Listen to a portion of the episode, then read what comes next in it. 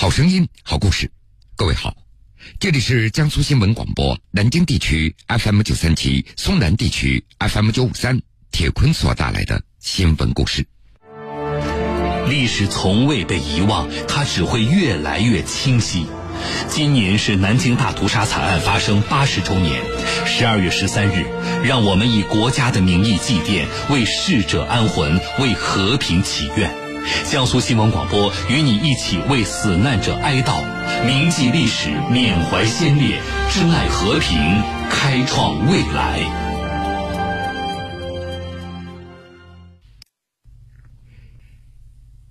今年是南京大屠杀惨案发生八十周年。一九三七年十二月十三日，这是刻印在中国同胞心底的日子。在这个日子之前，南京是金陵之城，是桨声灯影秦淮河。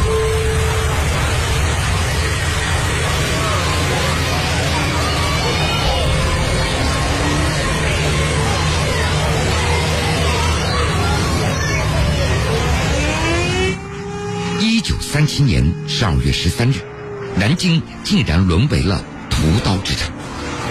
当年八月十五日，日军空袭南京。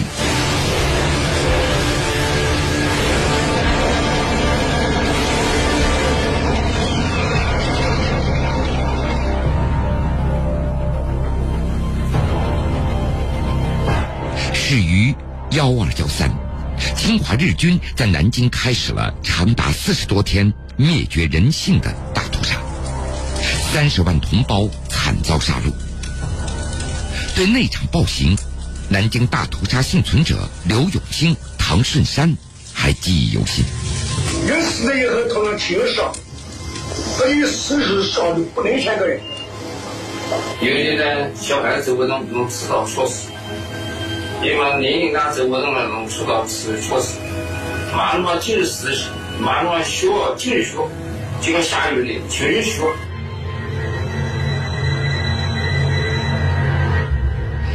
惨绝人寰的大屠杀持续六周，三十万同胞被无辜杀害，每十二秒就有一个无辜的生命被残害。回忆那需要勇气，记录源于责任。一直以来，有这样的一些人为揭开历史的真相而奔走。经历磨难的幸存者夏淑琴，她要为历史作证。一九三七年，夏淑琴全家祖孙九口人中七个人惨遭日军杀害。人一家人活活活活就把他杀死了，你死的，都没死了。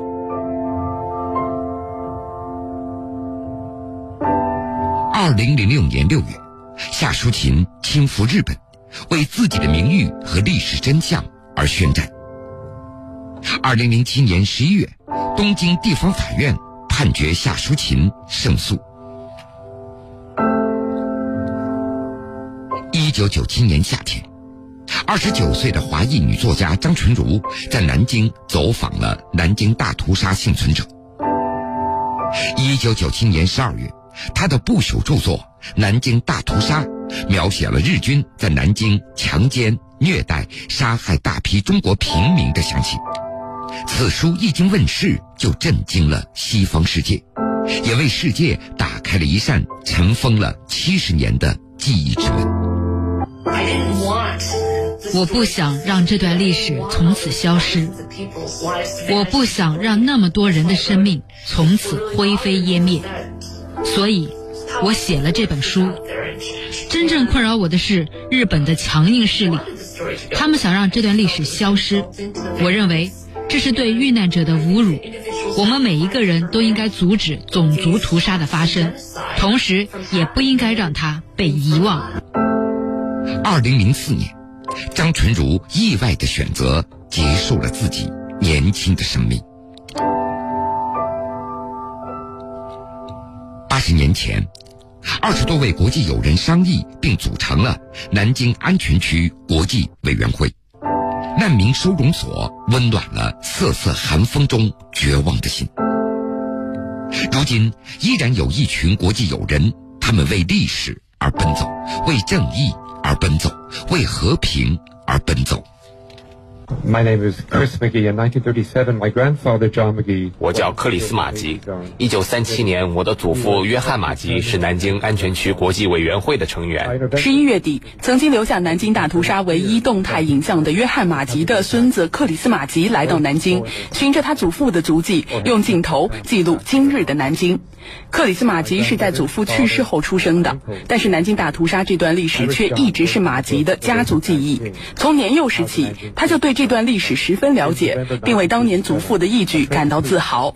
再次踏上胶片中曾经的街道，克里斯马吉希望通过这组穿越八十年的镜头，连接中国与西方，让更多的人了解南京大屠杀这段历史。这就是一个很好的形式，牢记这段历史，避免杀戮，永远远不要让人类历史上的悲剧再次发生。这是对于先辈，对于所有的逝去者最好的纪念。从历史中打捞起的是家族记忆，是民族记忆，是世界记忆。在侵华日军南京大屠杀遇难同胞纪念馆副馆长王伟民眼中，美籍华人鲁兆宁一直是南京大屠杀这段历史最铁杆的搜证人。这就是刚刚那一本《美国时代周刊》日本天皇诏书投降的报道，日本失败了。然后是这一期也是美国的生活杂志，它里面有日本在密书里投降的完整图片。几乎每年的十二月，鲁兆宁都会从美国飞回家乡南京，行李中衣物不多，塞满了他一年来搜集、竞拍、整理的跟南京相关的记忆。十三年来，他陆续无偿捐献了各类与南京大屠杀相关的文物史料两千多件，其中一百六十四件被评为国家珍贵文物。当被问到耗费精力和财力搜集史料的动力时，个头不高、不善言辞的鲁兆宁重复着他的口头禅：“我无法停止，也不会停止。”我是尽最大的努力完成这些项目。历史不能忘记，和平需要大家维护。我会做最大努力，我还会继续关注下去，继续为这做下去。不会停止的还有南京大屠杀史研究者、七十岁的日本退休教师松冈环。我发现我们用的教科书中人权与和平的问题，尤其是日本的侵略战争，没有正确的记载。我自己就是老师，每天在教育孩子要公平诚实，但是我们的国家不诚实，这样是不行的。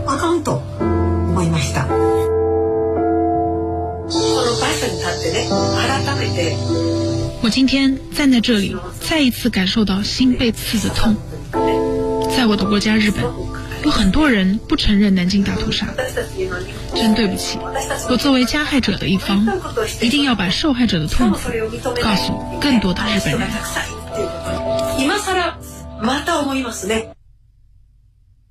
十二月初，松冈环再次来到加拿大，向世界人民介绍自己搜集到的大屠杀史料。经过约三十年的不懈努力，如今松冈环已经追访了约两百五十名加害人日本老兵和约三百名南京大屠杀幸存者。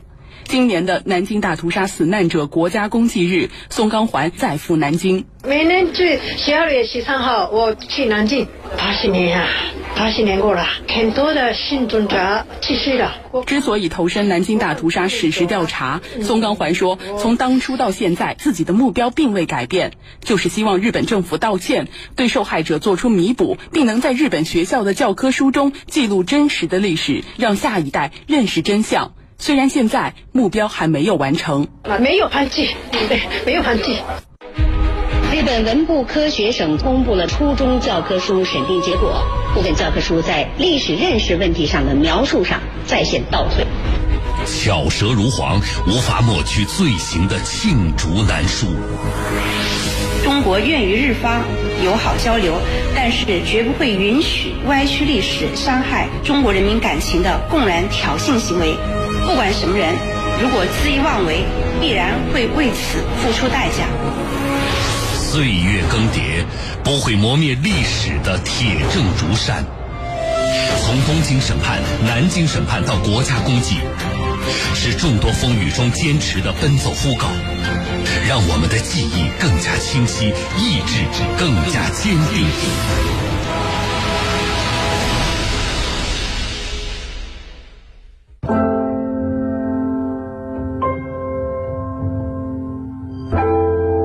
二零一七年十二月十号凌晨两点，目前登记在册最年长的南京大屠杀幸存者管光敬老人与世长辞，享年一百岁。截止到二零一七年十二月十日，南京大屠杀幸存者不足百人。从二零一四年开始，我们以国家的名义祭奠一二一三，以三十万同胞死难的惨烈祭奠这个国殇之日。第十二届全国人民代表大会常务委员会第七次会议决定，将十二月十三日设立为南京大屠杀死难者国家公祭日。昭昭前世，替替后人。南京大屠杀是人类历史上最黑暗的一页，如同欧洲无法忘记奥斯维辛集中营一样，东方中国绝对不能够忘记南京大屠杀。八十年过往，中华民族任人宰割、饱受欺凌的时代已经一去不复返。铭记的不止悲怆。纪念也不是要延续仇恨。此时此刻，中国人庄严昭告世人：远离兵险战火，做世界和平的坚决倡导者和有力捍卫者。历史不会因时代变迁而改变，事实也不会因巧舌抵赖而消失。南京大屠杀惨案，铁证如山。不容篡改，任何人要否认南京大屠杀惨案这一事实，历史不会答应；三十万无辜死难者的亡灵不会答应；十三亿中国人民不会答应；世界上一切爱好和平与正义的人民都不会答应。我们为南京大屠杀死难者举行公祭仪式，是要唤起每一个善良的人们对和平的向往和坚守，而不是要延续仇恨。中日两国人民应该世代友好下去，以史为鉴，面向未来，共同为人类和平做出贡献。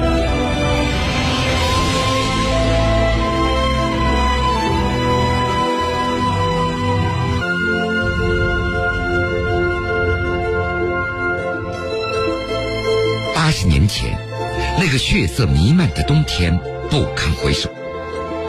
历史不能忘却，和平需要珍视，未来更需要共同开拓。好了，各位，这个时间段的新闻故事，铁坤就先为您讲述到这儿。半点之后，新闻故事精彩继续，欢迎您到时来收听。